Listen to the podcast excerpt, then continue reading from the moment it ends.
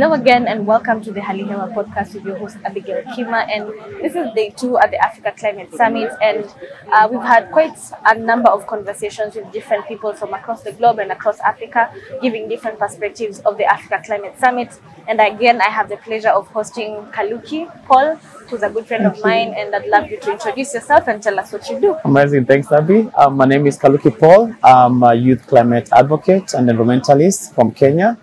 And um, I will run several restoration programs and youth engagement, uh, including Running Key, which is a national organization bringing together climate and environmental enthusiasts for action and for solidarity. Um, I also host the Africa Youth Caravan. Um, last year we did one to COP27, and this year we are hoping to run one to COP28.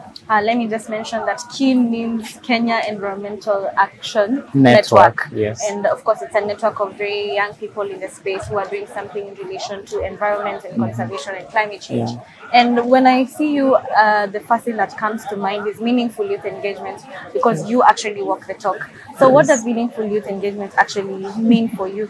Thank you. I think meaningful youth engagement means several things. The main one is access, enabling young people to access um, corridors of power, such meetings like the Africa Climate Summit happening now, Yeah. but also giving young people financing to enable them unlock their potential, scale up their on the ground works that they are doing, but also really intentionally planning for young people um, on, on the ground programming, on policy matters, and really on capacity building that they need at times to be able to move to the next uh, phase of their development in their careers.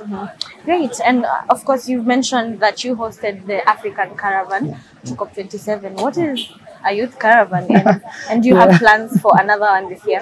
Thanks, Abby. So the Africa Youth Caravan to COP27 uh, was hosted in the understanding that um, number one, the conference was happening in Africa, and for it to be truly African, we had to remember that Africa is the world's youngest population. So we cannot allow young people to not meaningfully and actively participate in this key policy making process. So we gathered youth from all across Africa, actually all the five regions, first into five sub-regional workshops, which brought them together to understand the key issues of negotiation that the Africa Group of Negotiators are planning towards COP27.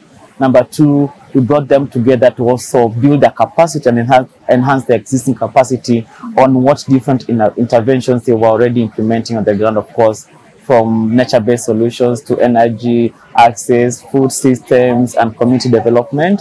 And then number three, we brought them to sort of also prepare them into the process of going to COP27.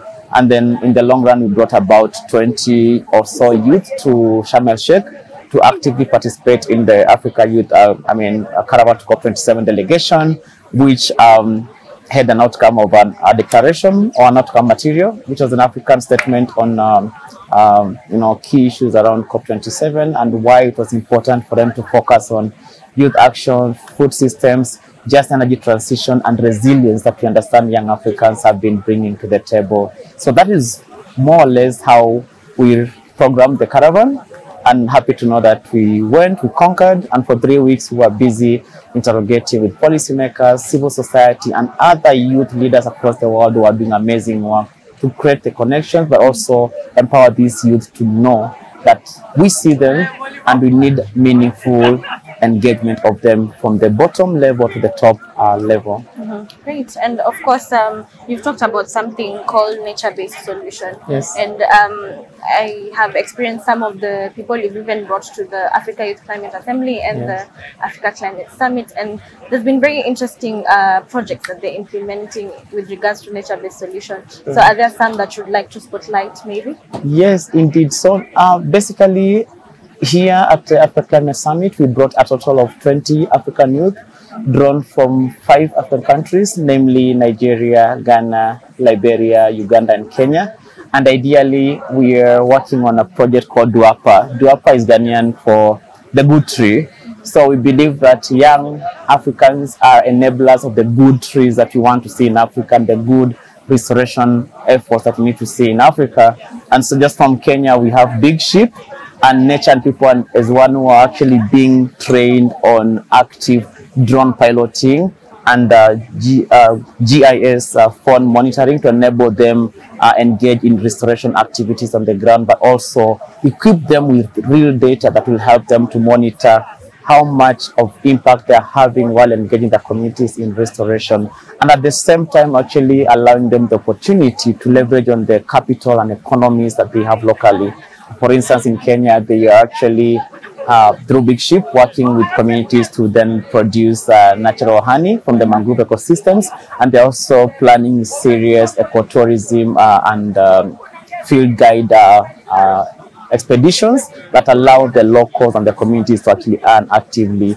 In Ghana, we have the same project being done uh, by the Youth Bridge Foundation, and they're actually bringing youth across the country to engage in active uh, farm-based uh, restoration, which involves uh, farm-managed natural regeneration, but also protecting of their cocoa plants and other indigenous uh, trees that they have, you know, within their communities. And this enables them to understand the landscape, understand the economies in the countries, and then actually get real data that they can use to engage with the government and therefore mobilize more funds, more resources to be able to do their works on the ground. So there is more in Liberia, more in Uganda, more in Nigeria, mm-hmm. but these are just some of the testimonials on what some of these youth are doing across Yeah. the countries. And I think that's really brilliant. And as we wrap up, and as we wrap up, uh, looking at uh, the Africa Climate Summit, and of course, really being uh, vocal about climate financing and access for young people, Yeah. what would you say are some of the expectations that you have coming out of this summit and going into COP28, especially being that you already have bankable solutions? What do you want this world leaders to do for your people and for yourself? Yeah, yeah. Before I say that, allow me to just say that this year we are also implementing the Africa Youth Caravan to COP28, which you are welcome to be a part of. Anyone watching, Abby yourself. Is it a There's physical caravan? No. Well, it's very metaphorical, but it's a caravan of action, a caravan of uh, impact, and a caravan of uh, solutions. And we are calling on our partners to come on board, support us, and know that young people are not just a statistic. We are bringing real solutions, and we want you to see them, but not just see them. We want you to fund them. We want you to fund these young people to come to COP. We want you to fund them to go back to their communities and continue impacting their societies because at the end of the day, the jobs of the 21st century will not be in the offices. They'll be out in the field, in nature, and in the communities who are actually the first to uh, get the impacts of the climate crisis. In terms of our expectations from this summit, first, I'm really glad that Kenya had this special moment to host it. I think it's an opportunity for Africa to actually deliberate on serious climate finance pathways. I think one of the things we expect is having a united front under the Africa group of negotiators especially on the loss and damage fund. We do hope that African heads of state can actually go with one voice. Our ministers can go and demand that actually this fund is brought and Africa, not just a few African countries, all of Africa and other developing countries will actually have equal access to the fund. Number two, we do hope that uh, through this, through President Ruto and the rest, they are able to actually give us unlocked potential, unlocked innovation uh, financing to support youth that are working on um, on the ground solutions. I do hope that also we can manage to support existing programs and projects as well, uh, podcasts, uh, the caravan itself, um, and having such, you know, investments into even the youth declaration that has happened that has brought so many African youth. So I do hope that our heads of you know countries can commit to further support it financially with technical assistance to enable us actually propel our dreams further and really make this summit a success. For if we don't do this, and I think we just have brought people here for talks, not work. So let's walk the talk and let's make Africa the great continent that we are. Well, thank you so much, Kaluki. It was lovely having a chat with you. And ladies and gentlemen, that was it. Thank you for hosting me.